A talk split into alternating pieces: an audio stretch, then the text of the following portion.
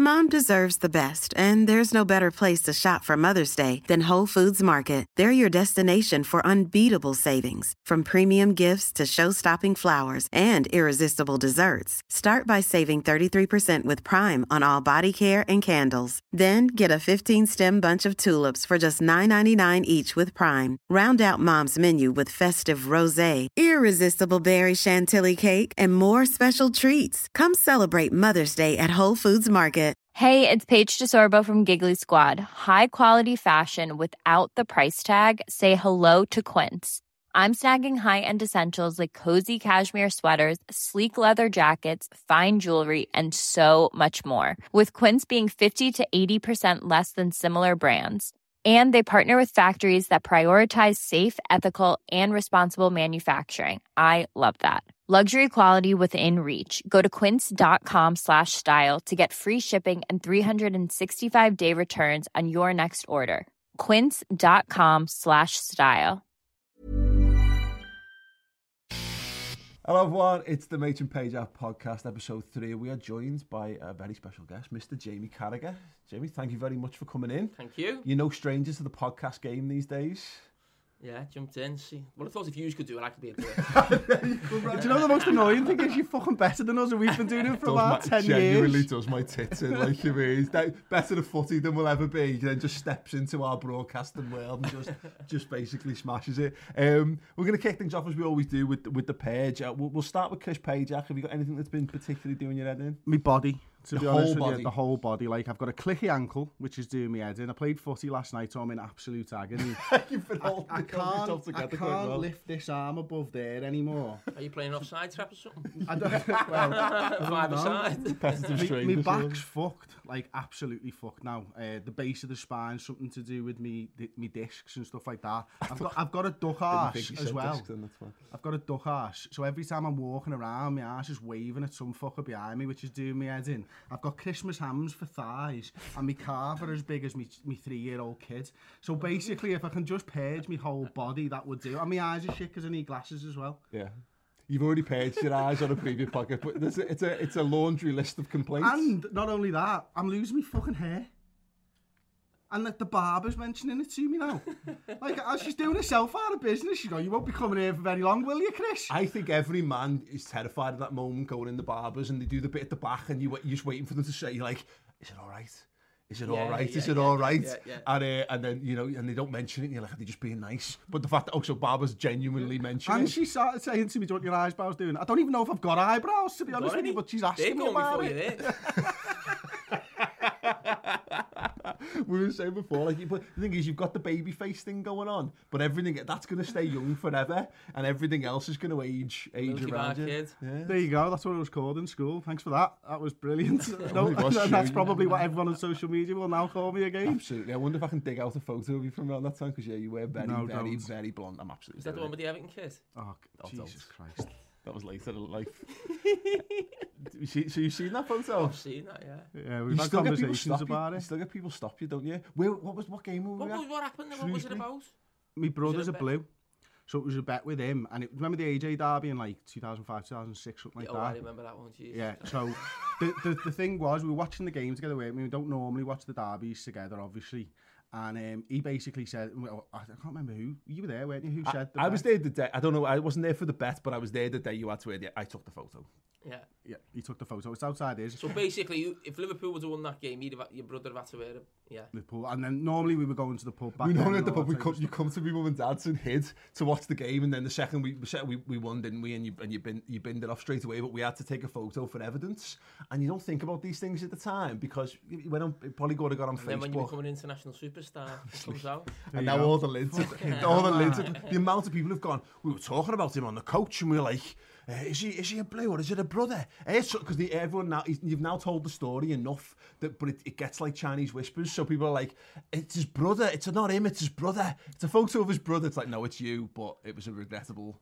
Oh, it's so irritating. And you smoking on the photo as well. I think so. It's like And, and the jeans You are look like you're terrible. losing your ear on that one. I know, well, there you go. Maybe it's hanging round. So I think I'm wearing like flared jeans almost, and they're really like washed out. And I, that's, that, I, I'm more pissed off about the jeans than I am the Everton shirt, to be honest with you. The jeans are terrible, like. I've never, you know what? I've never worn an Everton shirt. Like, uh, you know, because it happens, doesn't it? You, you go to footy when you're a kid or whatever, and you know, it, it happens. You have to wear another team. It's weird. I've, I've never, never worn an Everton shirt or a Man United shirt. If you want a ever. Chelsea shirt, I remember that you Yeah, I got forced into doing that for a for a, for a thing. I've worn all kinds. I used to own all kinds of footy shirts when I was a kid. I had like a Leeds United shirt from like the Tony Yeboah, yellow Yeah. and blue striped away away shirt. I I had the Newcastle Newcastle one with the star on, that was a belter kit, wasn't it? Yeah, Yeah, yeah. that the uh, Like Tina Chris Whitney, Waddle, yeah. Peter Beardsley one. Oh, Oh, no, the later, later, one. later, oh, okay. That would have I been like love mid mid nineties, real uh, Les Les Ferdinand and all that. Yeah, that was a belter Mm. team, that wasn't it? Yeah, so I'm, I'm going to take up your page on the body thing because I was going to do something about like not being able to relax and needing to plan how to relax because I'm like I used to do fuck all every day and I was great at it, and now like, I get a day off and I stress out about how to relax. But uh, I, I'll have to say that because because basically as I was telling, I was explaining to the lads, I was at, I was I was with a trainer this morning. I've I've done me back, and it's the idea Is that this podcast about you or about me? You, you, you, it's- Oh, is it? Well, mainly, you but now, innit? Like, you know what I mean? Fucking hell. Fucking hell, I've just bombed to get in. What do you start talking Sat here doing nothing. You'll get your turn. Jesus Christ. You get an hour. Itching, itching to get his page out. No, what you want to do? It's because Fuck off. it's because uh, Stevie Stevie kept interrupting your story. That's what it is, isn't it? Yes. Yeah. That was it is fucking podcast. brilliant. That. Basi- No, so I'm going to page me low back, and, and, and I- I'm sure you can. uh, You'll probably get this more. Having been a professional athlete, that it doesn't get it. Living doesn't get any easier. Like there's come a point where it just once something hurts, it hurts forever. Yeah. And um, I, I, having a bad back, why? That's not fair. Well, I was supposed to do the the half marathon with my brother. He got me as a Christmas present. He does marathons all over the world. And I've always thought it'd be good to do it. Not, but I, I thought I couldn't do the full marathon. I'll do the half marathon. So I started doing a bit more running. I can't do it because my calf feels like it's going. I've never pulled a muscle playing football. I've never ran that long. You think of football, it's always sprint, stop, jog, whatever. But actually running for an hour non-stop, that was get, get, get me up to about, I don't know, seven or eight miles. I, Fucking I hell. can't actually get there. I'm up to about one and a half after an hour. Fucking hell. But that's what I mean, being a footballer, talking about things and that. I just feel like my calf's just going to ping. So it's not. Have you got? Is that? Have you got anything lingering left left over? So when you play now, is there? Is there what? What hurts the next morning the most? No, well, it's only when I do the charity games stuff. It's I go to the gym most days, so it's not a problem. But it's it's twisting and turning. I mean, straight lines now, isn't yeah. it, when you go to the gym and that? But... Do, you, do, you, do you use that to shine on the other lads? Because speaking to, to Robbie Fowler about it, and he just said he can't play on hard surfaces anymore because he's ruined because of his hips and all that kind of stuff. Like, so you do, do you do that? Just, I'm, I'm all right. Well, so I'm all right playing. It, it's the it's the twisting and tearing and stuff like that now. But nothing, nothing. I didn't have any massive injuries. and does my head that. in. Absolutely does my head in. I never, never physically exerted myself anything like. I mean, bloody hell, you did both. You, you cramping both your groins in the Champions League final. like I've never, no, nothing. Uh, and then still won the sprint to the keeper. Yeah. it still gets me to this day. It's one of the highlights of watching back that final. Is you go, is you you going down, getting up, and having to go and, and then going down straight straight again after it. Absolutely, absolutely incredible. Although I always thought that for someone sprinting at the end, thought Harry Kewell moved peculiarly quickly at the end of that at the full time whistle for someone who'd hurt himself so badly. Leave him alone. Ah, right. Champions Um, League winner. yeah, of course he is. Hello, everyone. Just a little word from me that this podcast is brought to you in association with Threads for Red, the best gear for Liverpool fans on the internet right now, whether it's t shirts, sweatshirts, or hoodies, and they've even got mugs and hats. The quality of this stuff is absolutely phenomenal. You'll have seen me wearing a number of their items over the last year or so, but what they've done is they've relaunched with a load of fresh, brand new designs. You will not find these anywhere else, and they've also upgraded the materials that they use as well, meaning this is a genuinely premium product. This is not disposable clothing. This is top quality gear. It's comfortable, warm, and also looks absolutely amazing. I'm sure you'll agree. For those of you watching on YouTube, I'm trying my best. Um, make sure you head over to threadsforreds.com. Go and have a little browse, have a look, see what you like, and, uh, and get involved because it is the absolute best. Right, okay, well, we'll move things on. Uh, as, as mentioned, Jimmy, you, you've, you stepped into the podcasting world, the the greatest game. What what's what was it that, that, that made you want to get into all that stuff? Well, to be honest, we do do the TV, got a paper uh, newspaper column, and it was just another part of the media, if you like, that I thought I could do. But I didn't want to speak about myself on it. I, I wanted to try and be better at asking questions and getting people on it, and a different type of, of, of stuff rather than. as I say, we, we, we answer questions all the time on, on, on the TV, Monday Night Football. And sometimes you worry about the fact that maybe people sometimes don't want to listen Yeah. as much from me because I'm always giving an opinion. And sometimes I think it's nice for me to try and get an opinion out of someone else or dig a little bit deeper. And to be fair, if if you were asking the questions, I know it's harder for you to get something out of them mm-hmm. because you don't know them, you don't have a relationship, as I have with Stevie or Michael or the people who came on. And also, I think when I'm dealing with a footballer, they know they can't fob me off with an answer that maybe they could fob you off with a little bit. That's just a fact. yeah. So I think you can get a little bit more out of it. And I, I love the fact that the people I've brought on get a lot of positivity as opposed to me, really. People say it's a great podcast, that's brilliant.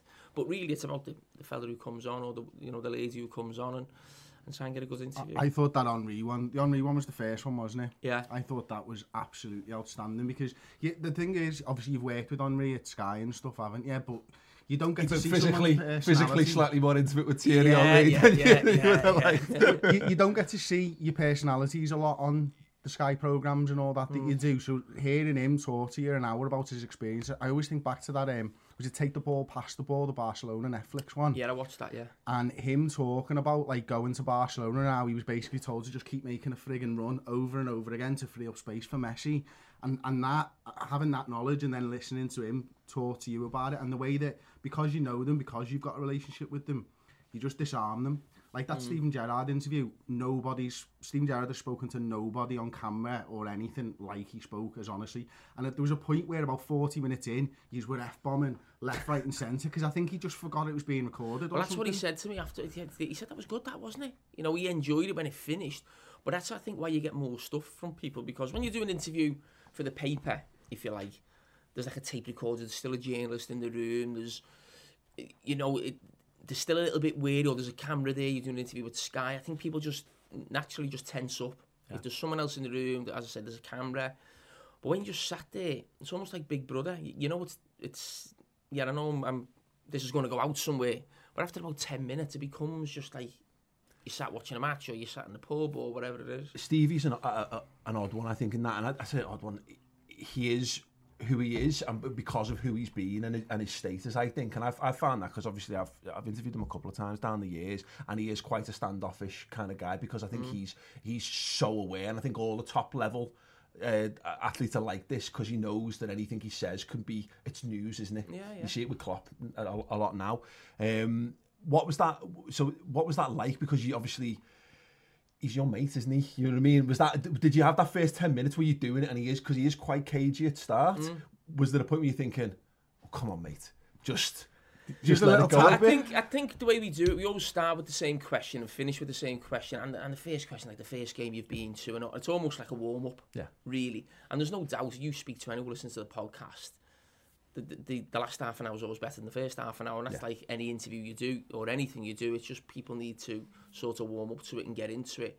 But the thing I want to do on them as well is when you're interviewing Stevie, I don't want to speak about Istanbul Yeah, he's spoken about it a million times. He's probably bored about talking about it. There's nothing new he's going to give. It's more different things. is it really. automatic when you, you you've probably got your set way of talking about it at this point? You know, you know people not getting anything more interesting not, or yeah, there's nothing new. There's nothing new to say. There's nothing I'm, someone's going to say that they haven't heard before. So for me, I, I find that boring. So I try to find out other stuff. I, there's management stuff now and um, his style of management and different things like that. And to be honest, sometimes it's a bit. You have the questions there, and it just see where it goes, and just you know. It, sometimes it go in different ways, different uh, thing, and there's always something you forget to ask, isn't it? You, you know yourselves or whatever, or you miss something out. But no, it's good, but I, it's just how often we do them. That's the thing, because I don't want it to be do too many and then the quality goes. I'd rather just we've done a series of thirteen. Yeah. I think we're just gonna we we not trialed it. We've done it. It's gone well. And I think what we're going to try and do is sort of the start of September every year. We're going to have a series for September, October, November, and that's it. And then it starts again next September. So it's just getting the guess. No sound. But so what? We, I thought it was interesting. The, the Michael Owen one was probably the one that I think surprised a lot of people. You know, uh, Liverpool fans. You know, you've been a, a staunch supporter of him. Ultimately, he's your mate, and you know, and so you're gonna you're gonna see you know have his back more than more than most would. But I think he came. That was the, probably the first time because he's done. Uh, I think he did Cy Hughes' book. I think he's interviewed in that, and he got his kind of point across. And I, it was interesting because Torres came out, did the same thing, and actually came out loads better with Liverpool fans off the back of some mm. interviews around then. But he it's probably the one where it changed a lot of people's perspectives on it. It was probably the first time he probably got his got his side across. And I'm not saying he totally converted everyone, but did you go into that thinking I'm gonna do a I'm gonna do me mate a favour here, or because he tries a few like oh this and you call him out on a couple on, on quite a couple of things so you didn't soft save any questions to him is kind of what i'm saying No, uh, listen, I didn't do the interview because I was trying to help him as such, but I knew it would be a good interview. I, I, when, when you're thinking of ideas with the producer, you think, well, who can we interview? I said, Michael's will be brilliant tell you, it'll, it'll go. I know the questions that Liverpool fans want asking. I won't sidestep nothing, and it'll give him a chance to really open up. I think the, the brilliant thing with a podcast as opposed to a paper is, and you said about Simon's book, that, that was great. I think when you hear someone's voice, Yeah. rather than you know you, you see a Michael Owen quote about something and you say even if he, it's exactly word for word what he said on the podcast, I think when you hear something in someone's voice, it feels a bit more intimate, doesn't it? You can you, you almost feel the pain really in him or whatever it may be, whoever's speaking. Really, so that, that that's what I think is a big thing from a podcast. I think uh, certainly the best thing for him, Michael, rather than he's been on FCTV before. He's, be, he's spoken in books He's been and a club magazines. ambassador, I think, which is the which is the thing that I think has probably riled a lot of people. Yeah. Danny, is the club have got a lot of time for him. We were talking about this. I, was- I did a video on the um, the Premier League Hall of Fame thing. He'll he'll get in. He'll be in there. You know, and there's a chance he'll be in there um, as one of the one of the first clutch of Liverpool players because of the or maybe Man United as well. Like, but because of his status. Mm. In the game, he gets forgotten, but he was a he was a an icon, an absolute icon. He wasn't, and you forget about it really. And that's the one thing that always not frustrates me. It's almost nice for me in some ways that when he came through, he was a superstar, and I was just trying to make me way in the game and, and come on sub and what. And I end up getting a send off at Anfield, and he's coming on sub at Stoke. Hmm. It's just you think, how's that happened? How, was you know? And he just he gets a lot. And the reason about being the ambassador was I, I just think he, he's desperate to be loved Yeah. by Liverpool. Is this a chance of him getting back in with the club and mixing with people and whatever? But he knows it'll never be. He'll never have the situation I've got or Steve because he made his decision. He's got to accept that. You know, he, he made decisions, and then it was almost one bad decision, and then because you're trying so much to come back or to appease people, you make another bad decision, and it was just a knock-on effect, really. Where you know, listen, the Man United one. I think if he didn't go to Man United, I think he'd be all right. Yeah. I think he'd be eventually. Look, you look at Torres now. There was a lot of you know stuff with him at the time, but now I think you you come round. Probably last season with Luis Suarez in the Barcelona game, everyone wants to kill him. but give it six months, twelve months. People will say he's leaving Barcelona. We'll all be on social media. Would you have Suarez back? You, you know, it, it'll all that kick off. The Man United one was the killer for Michael. Yeah. that's the one that's really. Uh, really probably put him in the position he's in. But I'm, I'm glad the the co- uh, the podcast you know changed people's minds. But listen, it could have made people's minds worse. Yeah. You know that was you know so I th- you know I think Michael came across well. We, as you said, we didn't fudge any of the questions, called him out on things, and he was as honest as he could be. Did you know? I mean, the the one thing that you could tell there was pain in his voice. It was him talking about he knew he was over at 19 almost or 20. I can't remember what age it was. Did you know that as a Liverpool player alongside him? I knew he wasn't the player he was. That was just obvious. You, you remember remember watching him, and he'd come back from an injury, and the ball would get put over the top, and he'd go to sprint, and he just he just put the brakes on, and you knew then you think, oh, he was still a top player because he was still a great goal scorer. So he didn't have that pace in 2001, yeah. but he was still a brilliant goal scorer, really. And then I think you know injuries he's had after that coming, and then he'd, he'd lost something, I think, around about 2003 4, really lost something, I felt, around the European Championships in the season before. I mentioned that on the podcast, where Baros had just sort of in some ways exploded at that Euros. Yeah, he was the top scorer. Wasn't Yeah, he? now Baros didn't have his goal scoring, but he had a great tournament where he scored goals, top goal scorer. But he was a, he was quick and he was sharp and he was that. And Michael was almost looking like a 28, 29 year old footballer at, at 24. Yeah. Really, where it was just, he looked a little bit, you know, nothing was sharp, nothing was quick. Everything was sort of one pace. If you give him a chance, he'd still score. Yeah. But it was almost the game was moving away from that type of player of like he could just stand up front, you give him a chance and score. Yeah. It, it, it needed more than that. So yeah, that, would- that listen, that was the same for Robbie Fowler. Yeah. In a different way, in terms of Robbie didn't have Michael's pace, but injuries, different things off the pitch. He was never quite the same. They, they were at the best as teenagers, and, and you know, it's sad, really. Well, What about like if you're in the squad and you can see players around you who are maybe not as good as they are? What does that do to you? Do you start thinking, oh, these lads need to be replaced, or because obviously you've got these relationships with them and you've grown up. Probably Robbie was a few years ahead of you, so you've seen what he's done in the game. Are you sitting at the back thinking we need to get another forward in, or are you going, I really just want them to come through this and change the game, and, and I know that they've got the Yeah. skill set to do that. Well, there's a difference between whether you think someone's on the wane or whether this is just a little bit of a you know bad spell. Yeah. Really, and if someone you think's on the wane, I'm like, I'm like a fan, whether he's my mate or not. We've got to win. We need someone better, or whatever it may be. And I'm sure people were saying that about me when I was getting to the end of my career. But you don't say it. Obviously, you don't say it. You don't say it publicly. You always defend people. But in your mind, you'd be thinking, we need to win. We need to be better. They need to, you know, it's it's life. It's football, isn't it? Was Daniel Sturridge a bit like that? Because I, I, I find because you some of the stuff you say when you're talking about what Michael's like, it reminds me so much of those couple of seasons. It might have been a little bit toward the, was it right at the end of you your your playing days when he when he when he joined, but he also had that thing. He reached that point where balls are getting played over the top. Torres had a little bit actually his last season where he's going. And they're not flat out, and you do because you're you're when you're putting you're giving everything, and you're at the peak of your powers or whatever. Is that you, you can't help it, can you? You must get frustrated with. You do. with I. I remember putting a ball over the top for Torres at Goodison and he never ran.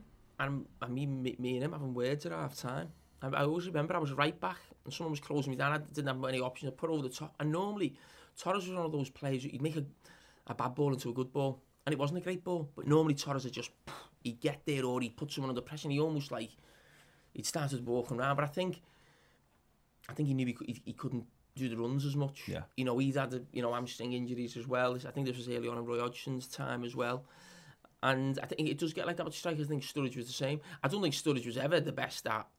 He wasn't someone you you seen flying all over the place. He was very, to be fair, economical with his running, shall we say? uh, Sturridge, he always played between the penalty box. Yeah. His record, goal scoring record, was fantastic. But when he was with Suarez, he didn't need to do that. Suarez was doing that and running all over the place, uh, really. And I don't think Sturridge was ever that player. So when he got injuries, he was he was always that sort of staying between the width of the penalty box, really sharp, uh, in and around. He's a brilliant footballer, but he was never going to play week in, week out. You know, straight away, Klopp would never fancied him. He just didn't because of obviously the injuries and whether he was prepared to play, really. And play, I think Klopp said a quote about he's got to know what real pain is or something. Now, it's harder because everyone's different. Yeah. Everyone is different. I, my thing was I had to be 100% injured to not play, whereas Daniel Sturridge had to be 100% fit to play. Yeah. That was that was the difference. And you actually think even before Klopp came, one thing I look at, Sturridge is on the bench in that Chelsea game uh, where we lose the league. I mean, what a season the team's had. Yeah. I mean, I, I, I haven't got a clue why he was on the bench. He, he- obviously a knock. I don't know if he played the week before or what it may be. But for me, there's I, I, I wouldn't have missed that game when I set up break one leg. You know what I mean? It's just like Chelsea on. If we win this game, we won the league. You know, so they're the different things a manager has to deal with. Really, the different things mentally of players, how they deal with injuries, how how you deal with them about their injuries. Uh, really, so it's it's not easy, really. But a lot of our top strikers did suffer Yeah. injury wise. I mean, Was probably that something that the setup of the club? Do you think, or was that just you know Bad play- luck. Yeah, bad luck with the with the players that would do Listen. I mean, I think looking at Michael and Robbie, I don't think sports science had fully kicked in then. I think they were just overplayed, if we're being totally honest. I think Robbie's were impact injuries of, you know, a knee injury, wasn't it, and a broken leg, I think, early in his career. I think the cruciate ligament, I think it was against Everton, hmm. a game I played in. I think that was... Robbie was never the greatest athlete. Yeah. You know, so, it, you know, so f- for him to then come back from that as well, uh, he was always going to be a great goal scorer, finish if he put the ball in front of him.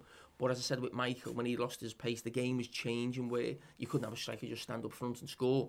There needs to be more in his game with that. Maybe later on with a, a Torres or maybe a Sturridge. Listen, any injured player would always point at a doctor or a physio. Am I coming back quick enough? Am I getting the right advice? And, you know, I was never really in that position uh, for me to criticise people. You know, the, like you're talking about like sports science not being in and around football then, but then I think down the M62 and the way that Ferguson managed Giggs, and he was always resting him when he was coming through. I know maybe slightly different. They had Lee Sharpe in there before the, before Giggs, he didn't he? And obviously he plays his position was was an amazing footballer.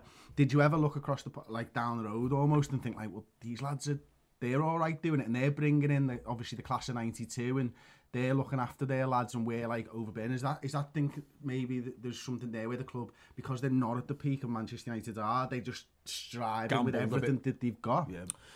The big difference was our local players and young players who you talking about were the best players. Man United's class 92 weren't the best players. Yeah. They weren't. And I have this, I don't know if it's not an argument, but the class of 92 were not better than what Liverpool brought through. They weren't. They just had Schmeichel, Cantona, Keane, Pallister at the back, Denis Irwin. Oh, he was a player, wasn't he? Yeah, but what I'm saying is Liverpool didn't have those players when those young players were coming through. They, they, they didn't. And if you think of the Roy Evans era, who's the two best players? Who's the two players you think of, Roy Evans era? Fowler, McManaman. Exactly. Who's the two players you think of Houllier? You think of Michael Owen and Steven Gerrard? And Rafa Benitez. Well, Rafa Benitez, hopefully you think of Steven Stevie, Gerrard and me. yeah, Now, yeah. I'm not saying I was the best player, but what I'm saying is the, the, the, the real dominant figures of those times with the local players. Yeah. Our local players were as good as anything, any club are bringing in the world when you actually think about it. Michael Owen's going to a World Cup. McManaman then leaves and wins two European Cups. Robbie Fowler's winning two Young Player of the Years. Stephen Gerrard goes on to be the best midfield player in the world for a time. So what, what we were doing at the club in terms of bringing players through was fantastic. It was actually the, the signings that were the problem. It always felt like there was there was just too much burden placed on too few players. But that's what I'm saying. So it, what the, the burden wasn't placed on Man United's class of '92.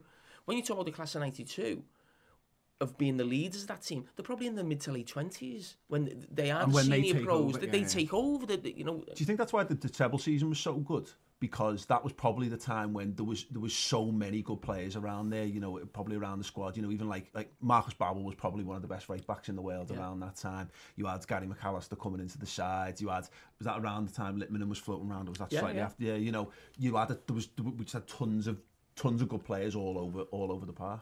no, no, I agree. I, that, that that's my favourite season, 2001. Much more than 2005 as a season. I think it's the, when I say the best team, probably 100% the best squad. Yeah. the four strikers we had, Robbie Fowler, Heskey, Michael Owen and Yari Lippman, that was as good as anything in the world. Yeah. At that time, it just was. Uh, but no, you're right, that was the one where you, you had that good mix of us coming through youngsters, and it was probably the one team where you, you, you had a Gary McAllister experience, but people like Sammy Hippie, I think it was about 26, 27, Stefan Anshow, they were, without being the senior pros, because they were still new to the club, only being there a year or two, But that was a, a time where you had that nice balance of sort of young and, and you know old players. I, I wasn't going to ask you about this, but what did you make of the Anelka stuff? I mean, obviously we sign him in for a loan period. He plays, a, was it six months or something in the end? And then, obviously, I know what your opinions are on the youth, so I'm not going to question on that. But did you think that Liverpool should have signed Nicolas Anelka after that? Yeah, I think they should, but I think what happened was when they brought Anelka in, it was uh, they brought him in for a long period. I almost think in Gérard Houllier's head, it was always alone. There was never any feeling of he's going to stay. I can only say that now afterwards because you think he couldn't have done that much more than what he did, so why didn't he sign? Hmm. So I, I almost think it was like Anelka's a bit of a problem, but six months is not going to, you know, it's not going to cause that much of a problem in six months. He'll come in, he'll do well, and then we can just move him on. Was he ever a problem while he was there? Because he had a bad reputation, didn't he? You know what? I I I, I don't know. I've heard, players of bad reputations Anelka, none. He was just a quiet. I don't, I don't even think I spoke to him really that much. He was just really quiet. He come in. He was a classy footballer. He could have played with Michael Owen because he could have played deeper. Yeah. He was that good of a footballer. I think he actually wanted to play almost number ten in he, in some ways.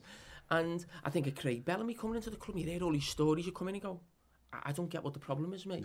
I, I work with Roy Keane now on TV, and you hear all these stories. You read things. And I'm a bit like, it's fine. It's just a normal fella. I don't, I don't, I don't, I, I don't get it. Maybe the way people are with me, uh, or the way I see people, or where I've grew up. I mean, there's a few tasty characters where I, I've grew up, and I just, you know, there's all different people, and I don't, I don't, I don't get it. Maybe these people. Anelka's at Liverpool, so maybe he's going to behave, or Bellamy's coming as the biggest club he's played for. Maybe he's going to tone down how he is, but yeah, they got something about them. But the way people talk about these people, it's, it's, it's just it was mad because as fans, like losing Robbie was heartbreaking, but at least bringing Anelka in filled that number nine shirt. Then obviously we all watched the World Cup. I didn't want to talk about it, but I just think it's interesting the the, the, the comparison. Diouf has that brilliant game, doesn't he? I think Senegal play France in the opening Yeah. game of the World Cup, and Senegal are him and. Salif, yeah. And um, you know, we, we, and I think Liverpool fans were all rubbing their hands together going, wow, we finally gone and got the star of a tournament, etc. we- etc. We got it done signed be- beforehand, didn't got we? it done Yeah. before, so and, he, and he comes in, I think he scores on his he scores on his debut as We well. showed two, I think, our own to Southampton the second game. And it looked looked the, the business looked like we'd done a great thing, but was he? What what was it? Because his, his career never never ever got better than. Better Listen, he just that. wasn't. Some, sometimes when you bring players in, people say, "Oh, what happened there?" or "What happened?" It's a little bit like Balotelli when Balotelli comes in, and he got this reputation, and sometimes it just boils down to they're not that good. you know that that there's no like Bal- Balotelli. People talked about him, whatever. He's just an average player. Yeah. Juve was just an average footballer. He just wasn't. It wasn't that we weren't getting the best out of him. We saw him every day in train, and he actually had a spell playing right wing in front of me, where we won. Uh, we beat Man United in the cup final. He probably had a three or four month spell, but he did really well on the right wing. He wasn't scoring goals, but you could give him the ball. He was really strong. He'd always keep the ball for you. He didn't have much pace, really. Didn't get many goals. He just was what he was. Yeah. He wasn't, you know, we, we shouldn't have bought him. He wasn't the level of, he was, he was a level below Liverpool. He was probably a, Bolton. He went to Bolton, didn't he? And done well at Bolton. That's probably the level. Bolton at that time weren't bad. He was probably a top 10 Premier League team. That's what he should have been. He, he was playing at a level that he wasn't right for. Do you know the Balotelli thing? I, I, I used to sit the, literally the row behind the subs bench for two seasons. I think one of them might have been your last season, or certainly it was Stevie's last season, thinking about it. Yeah. And Balotelli, he was there, and he wasn't watching the game, he was just fucking around. like, and and he gets a chewy out of his mouth and lobs it at the players on the other on the other team's subs bench, and I'm like, oh, you fucking tit. Are you having a fucking laugh? Like, and there's like, I think me, I can't Depends remember who it young- was. I can't remember who the young lads were, and you're like, what are you doing, la?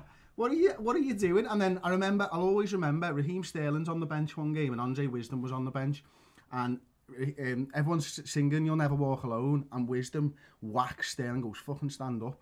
And, we, and Wisdom's belting out, you'll never walk alone, and Sterling stands up, and I thought, that's the character that you want on a bench. Yeah. Not some lad pulling a chewy out of his gob and fucking lashing at another sub over the other side. The Balotelli stuff's mad because I think the best performance he ever had at Anfield was at that um, charity game that you and Gerrard had. Where he, he played in that, and it was like he, he was like a Harlem Globetrotter. He was just shooting from forty-five yards and, and all that, and you're like, okay, I, I've only seen him have one good game, and I'm deadly serious. I'm not trying to, you know, batter the lad because I couldn't quite get this thing about everyone showing up. I'd, I'd watch him for Man City. I remember him playing at Anfield once. I think it was John Flanagan's debut, and John, he got brought off. John Flanagan, yeah, it was a night game. I think Andy Carroll might have scored two. He had a great shot from outside the box, I think, and he played left wing. And Mancini brought him off. He was all Mother's Day is around the corner. Find the perfect gift for the mom in your life with a stunning piece of jewelry from Blue Nile. From timeless pearls to dazzling gemstones, Blue Nile has something she'll adore. Need it fast? Most items can ship overnight. Plus, enjoy guaranteed free shipping and returns. Don't miss our special Mother's Day deals. Save big on the season's most beautiful trends. For a limited time, get up to 50% off by going to BlueNile.com. That's BlueNile.com. Even when we're on a budget, we still deserve nice things. Quince is a place to scoop up stunning high-end goods for 50 to 80% less than similar brands. They have buttery soft cashmere sweaters starting at $50, luxurious Italian leather bags, and so much more. Plus, Quince only works with factories that use safe, ethical, and responsible manufacturing. Get the high-end goods you'll love without the high price tag with Quince. Go to quince.com slash style for free shipping and 365-day returns. Millions of people have lost weight with personalized plans from Noom, like Evan, who can't stand salads and still lost 50 pounds. Salads, generally, for most people, are the easy button, right? For me, that wasn't an option. I never really was a salad guy. That's just not who I am. But Noom worked for me. Get your personalized plan today at Noom.com. Real Noom user compensated to provide their story. In four weeks, the typical Noom user can expect to lose one to two pounds per week. Individual results may vary. But the only game I can remember him playing well in was a tournament in Italy, and it was a semi-final against Germany, and he ran onto someone, he had a great shot and he scored, and I thought, oh, that was the only game I've ever seen him. I just think, I mean, the way people talked about him, the clubs he went to, uh, played for, probably the, the Zoe's made as well, good luck to him, you know what I mean, cause he's, uh, he's fooled them all. You've seen plenty, you must see plenty of players though, who, who were like, they've either got it in training but not got it in the match, or they've got it in Monday the match but Friday not got it in... player, yeah yeah, there is there is players like that you're watching in training and, and they look the part and then it just they haven't got the personality to sort of transfer it to a match and someone who's completely different was Didier Man. Yeah. If you saw him in training, you'd never pick him. Was he shite? Yeah, but he just wasn't bothered. He just, yeah. he just oh, it almost looked like he just didn't want to be there. He just got out of bed, yeah. really. But then on a Saturday, or you know, he'd, he'd turn it on type of thing. Yeah, absolutely amazing. I um, let's move things on because obviously you moved into you moved out of football, you moved into into broadcasting. You know, you're on on Sky.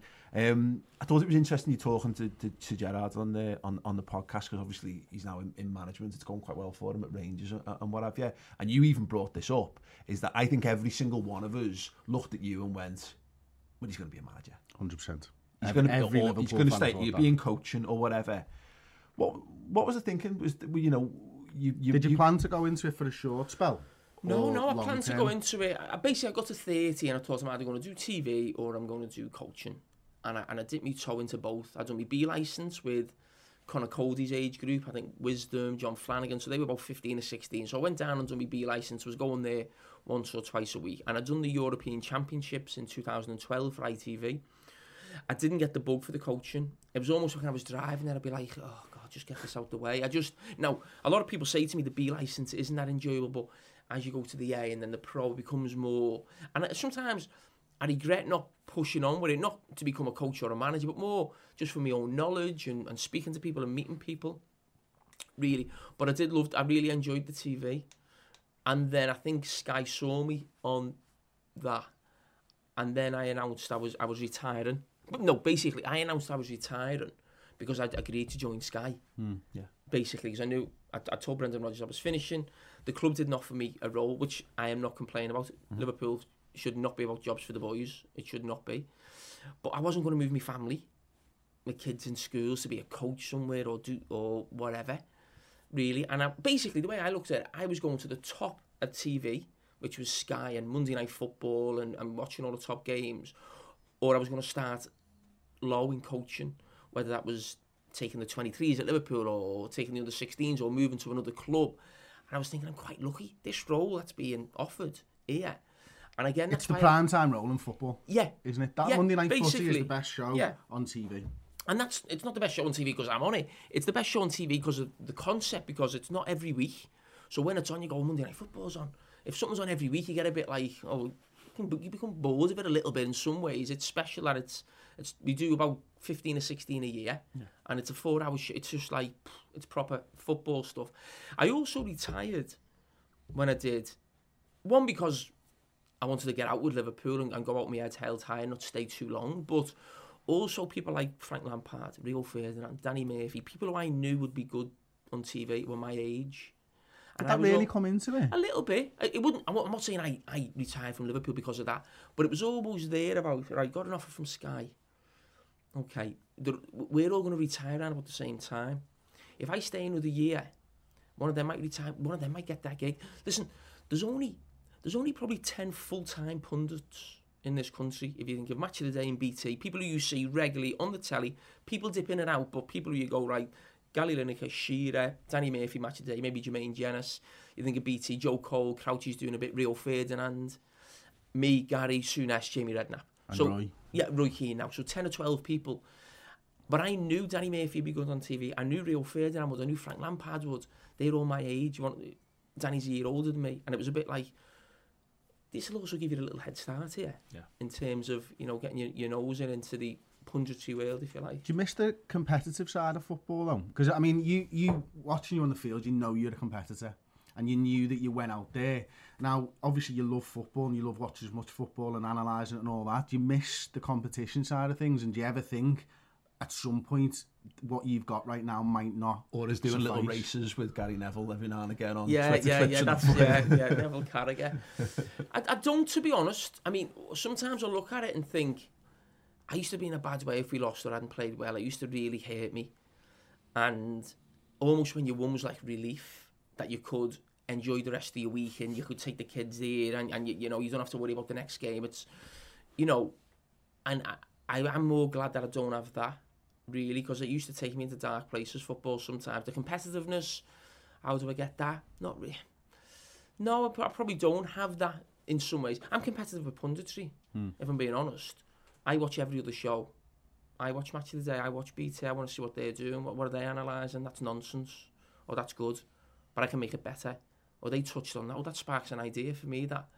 So I'd never, I've, I've got Monday Night Football, uh, Monday obviously, and uh, I'll, I'll watch everything on TV over that weekend, and, and I see that as a challenge to be better than everyone else, uh, whether it's my newspaper column, whether it's Monday, the analysis that I do, I have to make, that's my competitors now. I, I see Match of the Day, BT Sport as my my challenge, not Everton or Manchester United. How do you go about Monday Night Footy? Like, is it a stupidly early start, or are you working on it from as soon as the game starts on a Saturday?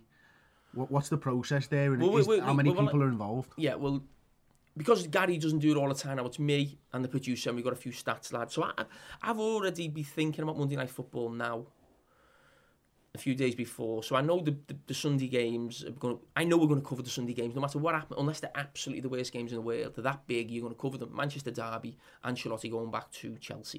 So you're going to look at that. I'm already thinking of something on Wolves, the way they're going.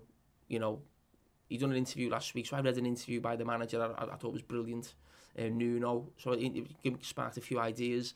I see. Listen, they might get beaten the weekend, then you can't do something positive on them because they've lost in some ways. So they're playing Brighton, so fingers crossed Wolves win. I might look at that. Now I might get into the meeting, and there's that much other stuff. It mightn't work, or it might and whatever. But we're always bouncing ideas off each other. I'll have watched something, and you send something to the group chat. Can someone have a little look at this, or check this out, or I might. I watch the Manchester Derby, and I'll I'll mark minutes of a clip that I've watched or I've seen something.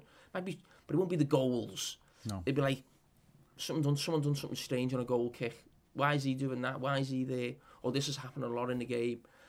Then I'll get to Sky. I either get the early train on Monday morning, seven o'clock. Get to London for nine. I'll be in Sky ten, or I'll go the night before.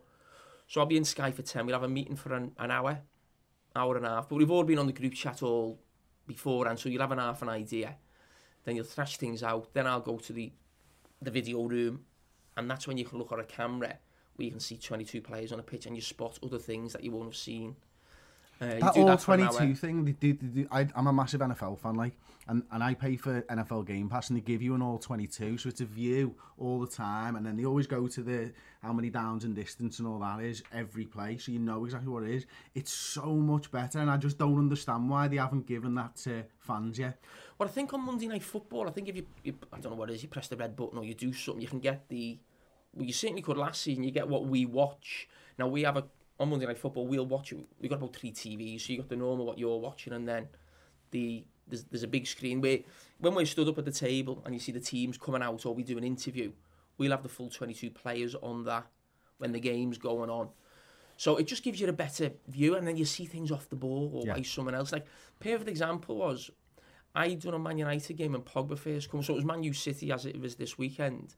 I thought I was analysing something completely different. When I watched the clips, I went, "This is a Paul Pogba piece." So things can change through the day as well. So it's not like we get in, it's like, right, we're doing this. You can do, we do. So basically, we do the clips, then we'll go to the gym. We have a bit of lunch. We have an hour rest. Then we'll do a rehearsal at half three, four o'clock. That rehearsal could go badly, or it's just you just think it's not working, it's not flowing. This, this is not right, and you might think, right, let's do something else. Let's... So sometimes it's like, you know, you're on the seat of your pants and something to that, and that's what makes it what it is. get make it get get the juices flowing, doesn't it? I think it's mad that because the the the last World Cup and they did the VR stuff on B, on BBC, and you could watch. They had that wide angle, and you realise how much of football you miss on television coverage. I mean, for God's sake, look at the look Oh, at the nearly Liverpool missed the Chel- look at the goal. Chelsea game. They, they, yeah, they, they they missed uh, the build up to the first goal because they were showing a replay of something that happened. That's a that's a big it, like. problem now. That when you do co-commentary, it's when can you get a replay? And years ago, as soon as the ball goes out, a goal kick was always going to be 20 seconds. Now, because of the goal kick rule, it's played short straight away, and a team can win it back. And before you know it, in that, we we we nearly missed one this season. It was a Chelsea game. It was a goal kick. Someone passed it out. Some Mason Mount closed someone down. They won the ball, boom, and before you know it, all, we just got back on for the finish. And I'm then having to describe a goal that I haven't really seen because I'm looking at a monitor because I'm having to talk over a replay. And before you know it, you go, oh, Shit. shit, goal. Yeah. What's happened? You know, And you- you're asking the question. I'm, I'm, I'm then trying to de- describe. So straight away, co-commentary is. I love co-commentary now. Co-commentary is the one that no one says a nice word about. You're on co-commentary about anyone. No, they don't. No one's got a nice word to say about anything. You know, you go on social media. It doesn't bother me. But I love that more now than being in the studio Oh, on a Super Sunday. Not more than the, listen, Monday Night Football's the number one. But next on my list of what I do for Sky is co-commentary. That thing of being in the game, a goal happens, just pff, reacting to things. You feel like you're, you're you're in the crowd. When you're in a studio, you're almost cocooned Removed from it. That, yeah. So sometimes I'll go back into the studio after a co-commentary, and you walk in the studio and you've been in a ground where it's bouncing and energy, and you come back and you go, "Kind of someone died." You boring bastards, come on. Yeah, what a game they, that was. They, they're sort of, as I said, Yeah, they're just almost you? not fully engaged in what's happened. Uh, really, so that's why I love co-commentary. Now, even though I'll probably get a lot of stick, just just just to stay off your phone for an hour when you do, you've done a cold co-commentary. you ever had? Because obviously, when you, you, you came into came into the sky, and I did you ever have a, a producer or whatever take you to one side in the early days and be like, Jamie, just can you just talk a bit more slowly, or can you do us a favour? Can you just Yeah. just so what was Enunciate. what- yeah yeah yeah pronounce pronounce things a bit Yeah, more. yeah. You never see carefully. Scousers on the telly though, do you? Really? No, I, I think it's it's mad, isn't it? Because I don't think twice about it, but it's ama- it's amazing the amount of people who, who don't who don't have access to Scousers on a regular basis. And you talk to them, and you can see them glaze over, like what the fuck are they saying? What are they mm-hmm. saying here? Did you have any like? Did you get pulled a couple No, but I of was times? aware of it going in that I speak quickly, and, and even me, but my family will say to me, "You've got a TV voice." You know what? I, I do sometimes think slow down a little bit, and then sometimes I watch myself back and think, "That's not me speaking. That's too slow." Yeah. Really, so I'm not really there now. But the first few shows I used to watch Monday Night Football back. Uh, I was told to watch it back, and you, you spot little things, or you know, little things you say and what you do. And yeah, I got loads of. I didn't have any going in. People always say, "Do you have media training going into Sky?" Nothing, nothing at all. I was just myself. But then obviously working with the best people, it's just like little points. Be careful with that, or be careful with that, or like a couple of bits. I was told when you've got something big to say, because if I'm on a show for Monday Night Football for four hours, people only remember three or four things. And it's like, but you've got to know what those three or four things are. And it's almost, right, get, get ready, right. Bump, you know, but make sure you're in vision. There's no point saying something really big and there's a replay going on because you're not listening to what I'm saying, you're watching the replay. Yeah.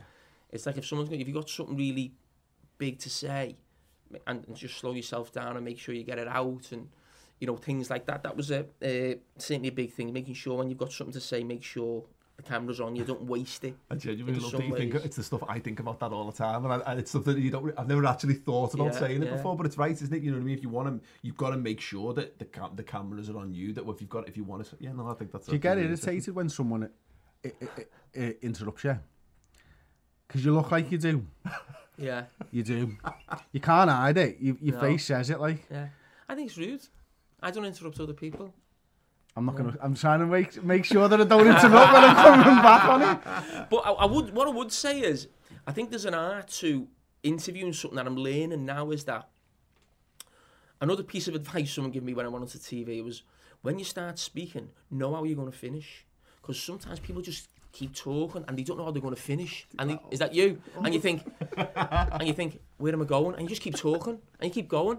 So when you're actually interviewing people, certainly for the podcast, you've almost got to wait for the that little pause bump you've got to be in because if you don't, they not they just think oh they they want me to carry on talking and they just keep talking and they're talking shite. so I think you, you, you can't interrupt someone, but when you're on TV and you know you want to come in with something, it's like you've almost never interrupt someone, but as soon as you have that pause, you've got to be in, and you've just got to get in so it's, it doesn't look like you've interrupted someone, but you're almost I, I, I've got I want to challenge him or I've got another point or we can take this somewhere else or whatever it is. What about what about Gary Neville then? I think you've come across like really really good mates. Is is that is that true? Yeah, I'd say so. Yeah, I mean working together. I mean, listen, Stevie Gerrard's my biggest mate in football. I hardly ever see him now because you know I'm, I'm with Gary Neville more than Stephen. You'd have ever thought that. You know, I I, probably text Gary Neville now more than Stephen Gerrard because something about the show or Sky or how you get in the game or whatever. That's just the way it is. It's it's like when you're in a football dressing room. All these people around the world, you see them more than sometimes some of your family because just that's the situation uh, that you're in. But no, he's, he's brilliant on TV, isn't he? Yeah. I think we, I think what makes it work is we're probably very similar in, in a lot of ways, and that we're both very passionate, we're very opinionated. Our opinion wouldn't sway. A lot of people on TV can be swayed if someone doesn't agree with them. They think, oh, maybe they are right. Or whereas I think we're No, I believe in what I. So that's where the spark of a debate can come from. But I think a lot of the time we think pretty similar things because we've had the same sort of background. One club man, play for big clubs, passionate, really. You know what it's like playing at that level for so long. So we're pretty similar in a lot of the stuff that we do. Did make each other better, pundits, you reckon? Yeah. That's that's what I like. I, I like new people pundits coming. I like Roy Keane coming in now. Someone challenging you. I want that. I But want to be a challenged. That's what you need in a, in a pundit. You need someone who's not just going to follow someone else's Yeah. opinions blindly. But I, I like that thing if someone challenges me, I've got to come back with something. I've got to think, Oof, yeah, I didn't think of that. And I've got to come back with something else. But I want I want to do that to other people. So the best thing I think that works is when me or Gary are on co-commentary and we haven't been in the studio all day. And then we come in for the last half an hour. So you sometimes you see Gary Neville joins me and whoever and Graham Souness, or maybe I just come in for the last half an hour you've both seen the games from different angles. You both you've almost got different things, and you haven't been sat there for six hours, and you come in a bit fresh and you're energetic, and, and you think, and sometimes you come in. I'll be totally honest. You come in and you go, it's a bit boring in here, and you'll just just throw a bomb in, just say, just spark something, and just go, why? I think Why, why a- someone said that? And I think there's a there's a lot of lazy pundits. From my experience, I've worked with a lot of a lot of ex pros doing shows, and I think a lot, there's an expectation. I think where because you played the game, you know everything there is to know about the game, and I think there's a lot of people who you know have staunch opinions. I think there's there's a, when there's education behind it and there's thinking behind it. I think it's fine, but I think a lot of people are quite a lot of pundits are quite blinkered. They don't do the research. They come in and but they're very used to being everyone hanging off their every word because mm. they won this or they, or they won that. If you found that along the way as well, that that's part of the part of the challenge. You don't want to be. There's probably a lot of old school guys who maybe don't get as much work these days because mm. there's guys like yourself and Neville who are coming in and raising raising the bar. Yeah, listen, when I was a player, I didn't think punditry was great, and that's why I thought I could do punditry because I thought there's not quite the detail there, really. I think Gary Neville brought that detail. I think social media now is giving a voice to fans at every club where they're not idiots. I mean, I used to read the Liverpool fanzines, and you'd read them and think, yeah, they know what they're talking about, these lads, or whoever's writing these fanzines. And I think social media's giving a voice and a platform to what you do, bloggers, different things. So you can't get away with things now of just just turning up and not doing research. But when you say research, I'm not going to come on here and say I know every single player in the Premier League and what he's done all season. Certainly at the smaller clubs. Now that may offend the smaller clubs, but I watch everything on TV and I read papers. And more often than not, it's the teams at the, at the top or the top players. Like, I don't need to do no research for Man United, Man City. I know every player. I know what they've been playing like. I know what the result. you know. So if you are doing a smaller team or you will do more research. We get stat packs. You read everything on the stat pack. How they gone in the last couple of games? You know, so you almost have to be more switched on for those games. But I, I can't sit here and say I know everything. How many players the team sign now every season? Ten players from all over the world. You can't get across all of it, uh, really. But you do as much as you can. And when you're going into a game, you know what you're going to be talking about. But the big thing for me is we've got to give our experience, but the game's always changing. And I never want to be one of those people who says, this was wrong. We did this in our day, and that was right. Now, I don't think there's anything wrong with looking at your experience and now and again saying that. I'm not quite sure with this. The new goal kick rule is the perfect example, Yeah. really. All these top managers can't be wrong if they're playing out from goal kicks like that. So I'm not going to say this is a joke. This is not right. We used to just kick it because that's just that makes me look really old school as a pundit. It's like I want to know why they're doing it. What are they actually gaining from it? What are they trying to do? Where are they trying the, to take just, it? Well, for me, anyway, and correct me if I'm wrong here, there's more space to defend with the new goal kick rule, and it's so much harder for a front two or a front three to defend the width of the pitch from the six yard box. Mm. So automatically, you've got the strikers with a bigger gap to the midfielders and the mid midfielders with a bigger gap to defenders. That's why I think Liverpool play a much higher line, and you know you might correct me if I'm wrong, but average like we're averaging like the halfway line most of the games now and we're pinning teams mm. in and that's how you're doing it you're crushing well, I, it listen, I listened way. to a podcast uh, the other day it was Zonal Mark and it, it was Michael really Cox good.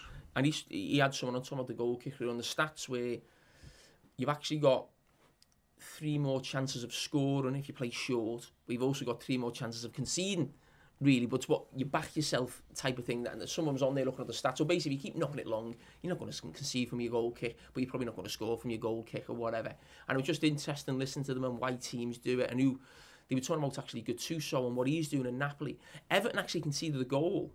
I actually interviewed Carlo Ancelotti yesterday, uh, and I spoke to him about what he was doing on goal kicks because they conceded a goal uh, with, from Pickford the Fernandes shot, but it come from a goal kick. But actually, throughout that game before that happened, Everton were really good on goal kicks, and I was it was just something in my mind. I'm commentating, thinking I could look on this on Monday Night Football. They, they kept getting out. It was coming into Gomes, and he was just one touching out to a fullback, and they were out. So even though they lost the goal, you might get Everton fans saying, just kick it long. But actually, as a manager, he's looking at it and thinking, okay, that was a mistake from Sidibe's pass. Keeper should have saved it. But actually, if you look at it, so that's what Monday Night Football is.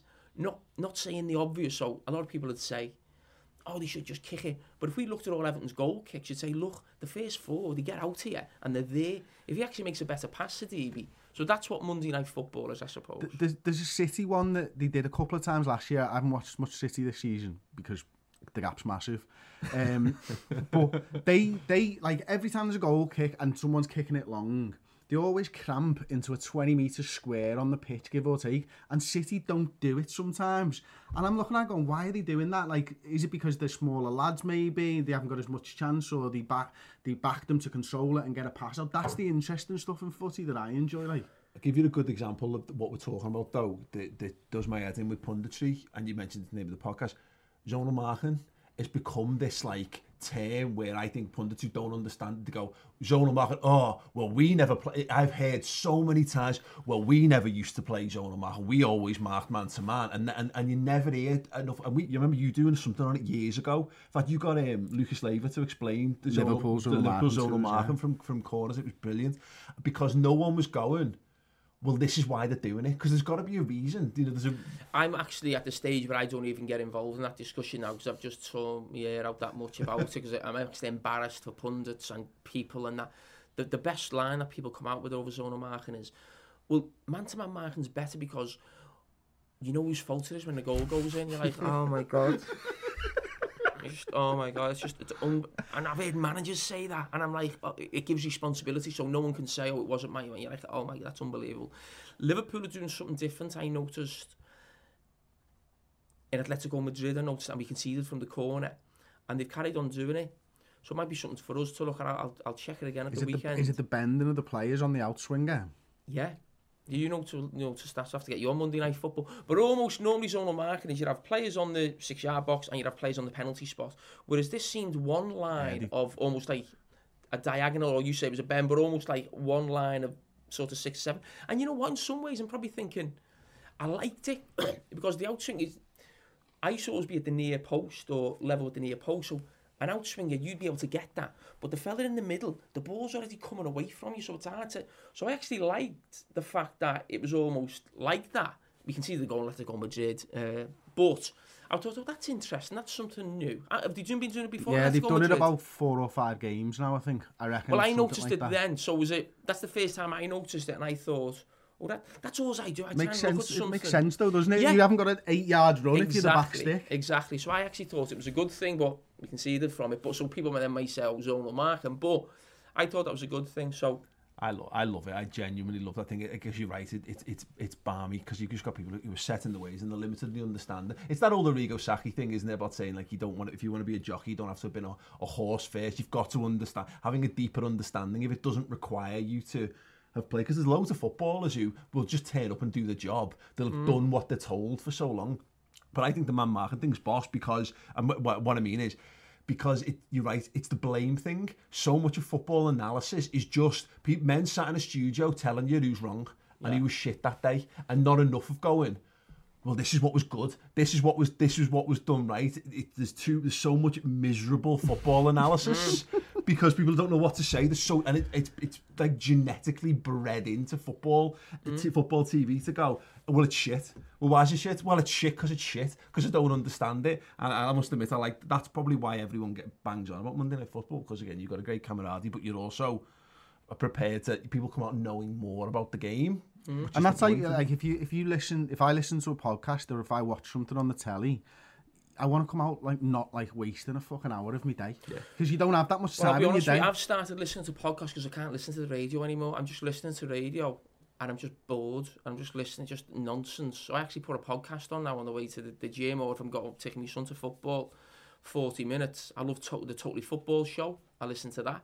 Uh, because they're talking about, it's like, whether you agree with it or not, when you get out the car, you think, I've learned something or I've interesting. That was it. Or you said about him or that team, or I didn't know that about that team or system they're playing us, rather than just listening to just nonsense on the radio. And ultimately, you know, we've not got you phone and talk sport in to put people right anymore Yeah, these days, yeah, yeah, Like- yeah, yeah, yeah. That might have been one of my highlights of your entire career was the moment where you kind of absolutely fantastic. Um, right, we're gonna. I think we. Well, there's actually one thing I want to ask before we start to wrap up.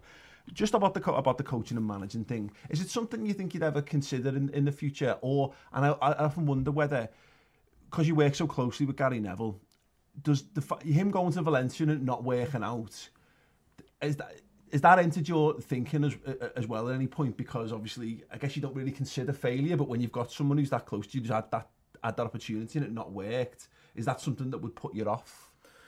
I don't think even if him going there and doing well with the thoughts, oh, I want to be a manager or stuff like that. I think, listen, I'm, I'm I'm not bad at what I do. This might be what I was meant to do. I might not be a good manager. And I think my knowledge of the, I think I could sit in a room with Pep Guardiola, Ancelotti, Jurgen Klopp around his table, and I wouldn't feel out of place talking football. That I'm not saying that in an arrogant way. Mm-hmm. I wouldn't know more than them. But I think I could challenge, I could add something different, you know, I could speak in my opinion and I, I could understand what they were saying on a system or a formation. My problem with being a manager would dealing with, would be dealing with players. It would be. Now, managing players, that's what that's what it's about. And basically I probably wanted to win too much when I was a Liverpool player.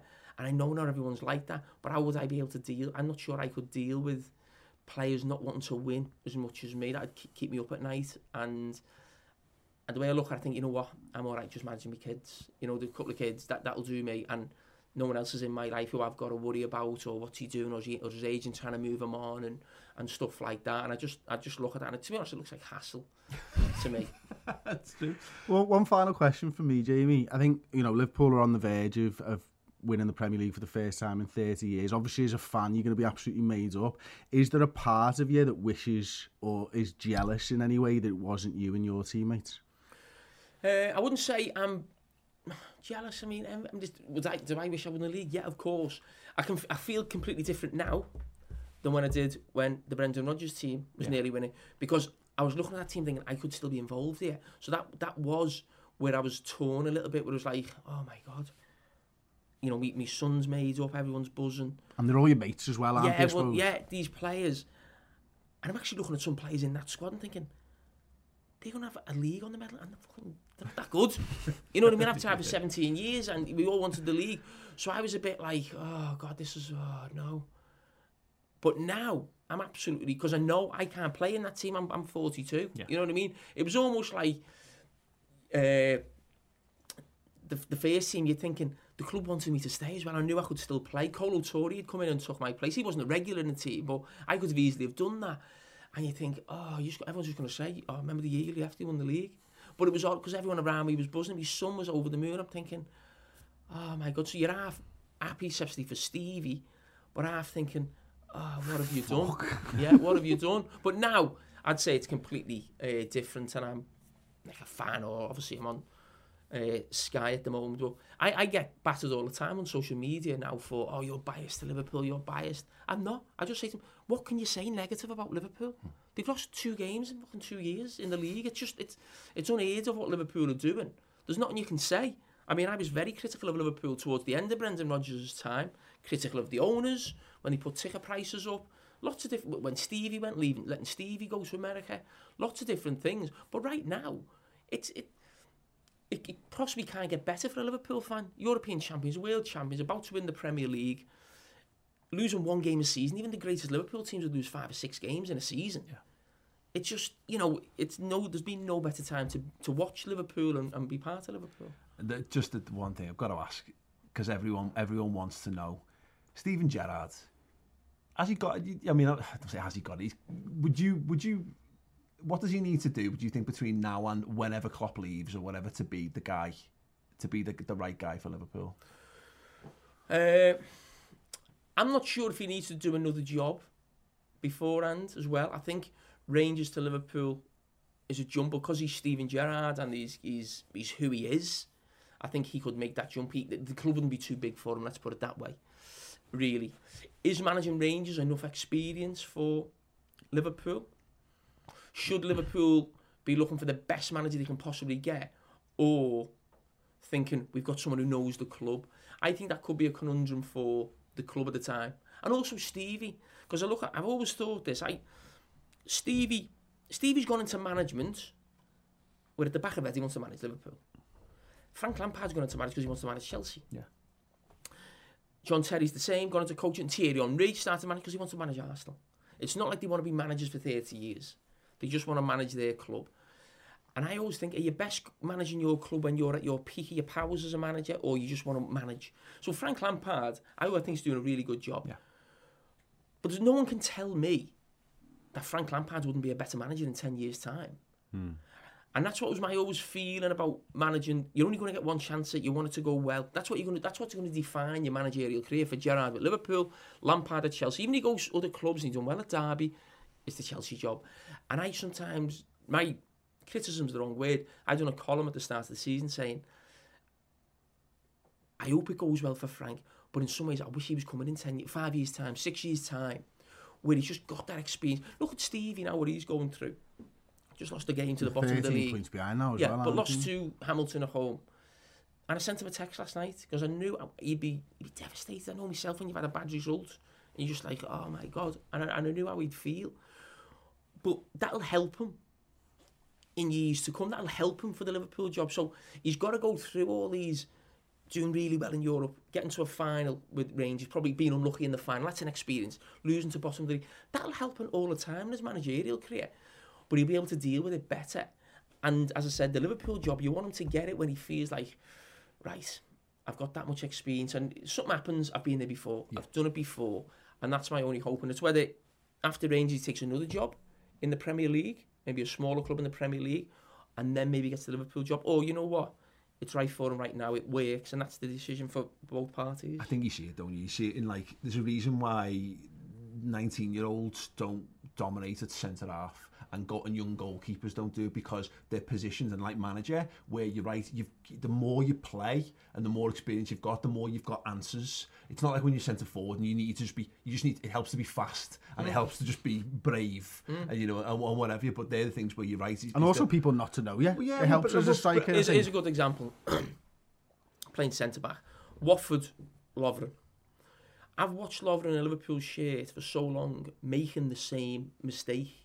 And what I mean by that is, he wants to fight everybody he plays against. Now, I always remember I was about 18 or 19, I played for, for Liverpool away in, at Aston Villa. And in your head, you're a centre half. When the other team take a goal kick, I win the header. But their keeper's hitting it into midfield and Davy Thomas was winning headers. Davy Thompson was playing that day. But I'm like, that's not right. I should be winning the header. So I'm actually trying to knock people out the way to go and win a header. But And Ronnie Moran said to me after, what are you do what are you doing? What are you it doesn't matter who and that's a little thing that always stuck with me. Yes, that is my job, if you like. But it's working for us. Stay there. Now, Lovren, you're playing against Troy I played against Drogba probably more than any other striker. And at times he was brilliant against us, but at times we really controlled him. And he didn't score that many goals against Liverpool. But I never took him on physically. It was a mismatch. But I get someone in front, he's have to use your brain. He's actually talk to Drogba through the game. And he almost become like a bit of a you know, because you don't want to wind Drogba up for the game. Yeah, yeah, yeah, Little yeah. cla- but Troy Deeney can't be bullied. You can't, but maybe Van Dijk could. But Troy, that's why Troy Deeney stands on Lovren. Harry Kane, the start of this season, stands on Lovren. Every time the ball comes, just uses his body, knocks him out the way.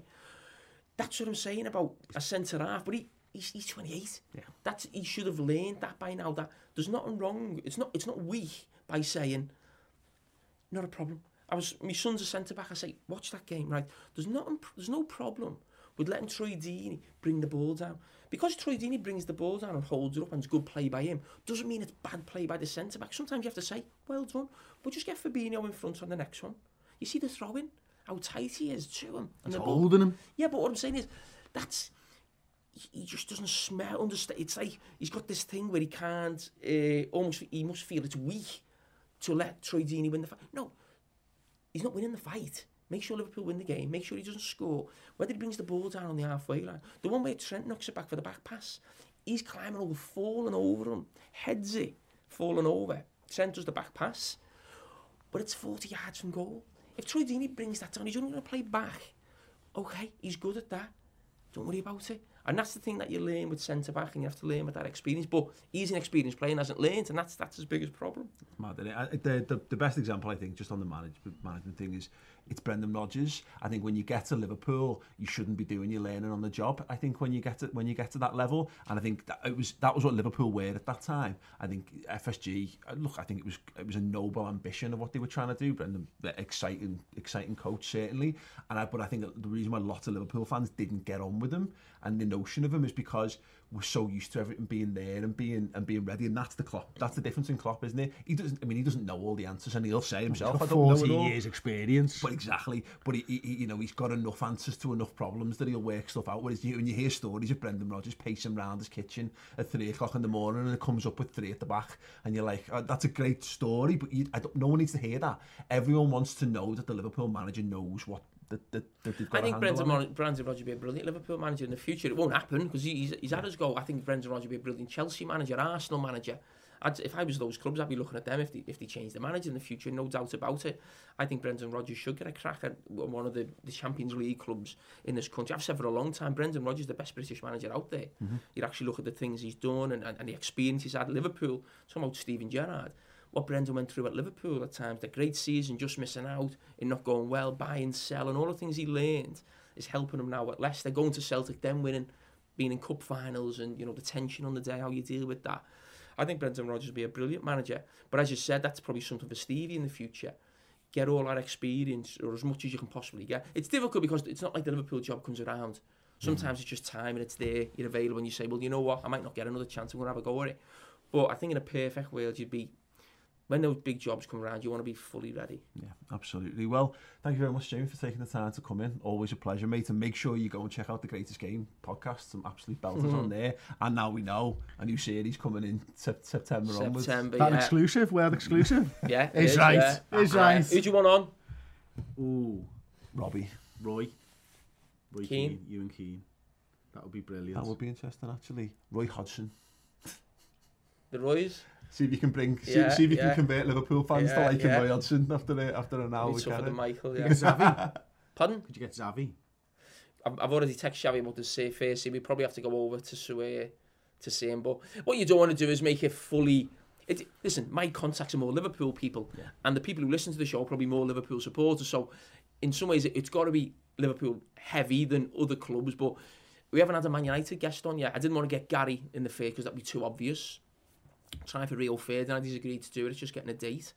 So that could be one in in the future. I'm working on Michael Laudrup Oh, wow. who uh, does a bit of work with us on, on foreign TV, so he's, he's hard to quite pin down or whatever. So they they are working on different things, uh, really. But it'll always be two or three Liverpool people because they're my contacts and they're what probably most of the listeners want to probably listen to. What about to. someone who like started this like like a Klinsmann or a Vialli or someone who was in there at the influx of the Premier League and players from abroad coming in or something like that? I'd love to listen to Klinsmann talk about footy Yeah. he's had he's had the managerial stuff now as well. I actually tried to get Klinsmann on Monday Night Football a couple of years ago. I, I got his email off someone who was trying to get him when Tottenham were doing really well. Tottenham were nearly winning the league. It just didn't quite. I think he was the America coach. Yeah. I think at the time didn't quite uh, work getting him on or something. So I'll, I'll check if he still got the uh, the email. Pochettino? Yeah, could be a uh, good one. Find out about Klinsman nearly replacing Rafa. That'd yeah, be, yeah. be an interesting yeah, one. Yeah. And uh, but the good thing is, timing wise, you'll have James Bond for that for around the time for the season. maybe, yeah, maybe I'll get Daniel Craig, and that would be a good one. Yeah, yeah, that'll spark an idea. Well, absolutely quality. Well, yeah, make sure you go over and check out all the. You probably have already. They're outstanding, but yeah, of course do that. And uh, yeah, stay tuned for, for, for a little insight into info into Monday Night Football and all that. But listen, thanks very much for watching and for listening. Make sure you subscribe. If you want to check us out, it's at Magex Pajak on Twitter and on Instagram as well. And uh, yeah, we'll be back with more next week. Hey, it's Paige DeSorbo from Giggly Squad. High quality fashion without the price tag. Say hello to Quince. I'm snagging high-end essentials like cozy cashmere sweaters, sleek leather jackets, fine jewelry, and so much more. With Quince being 50 to 80% less than similar brands. And they partner with factories that prioritize safe, ethical, and responsible manufacturing. I love that. Luxury quality within reach. Go to quince.com slash style to get free shipping and 365 day returns on your next order. Quince.com slash style. Mom deserves the best, and there's no better place to shop for Mother's Day than Whole Foods Market. They're your destination for unbeatable savings, from premium gifts to show-stopping flowers and irresistible desserts. Start by saving 33% with Prime on all body care and candles. Then get a 15-stem bunch of tulips for just $9.99 each with Prime. Round out Mom's menu with festive rosé, irresistible berry chantilly cake, and more special treats. Come celebrate Mother's Day at Whole Foods Market.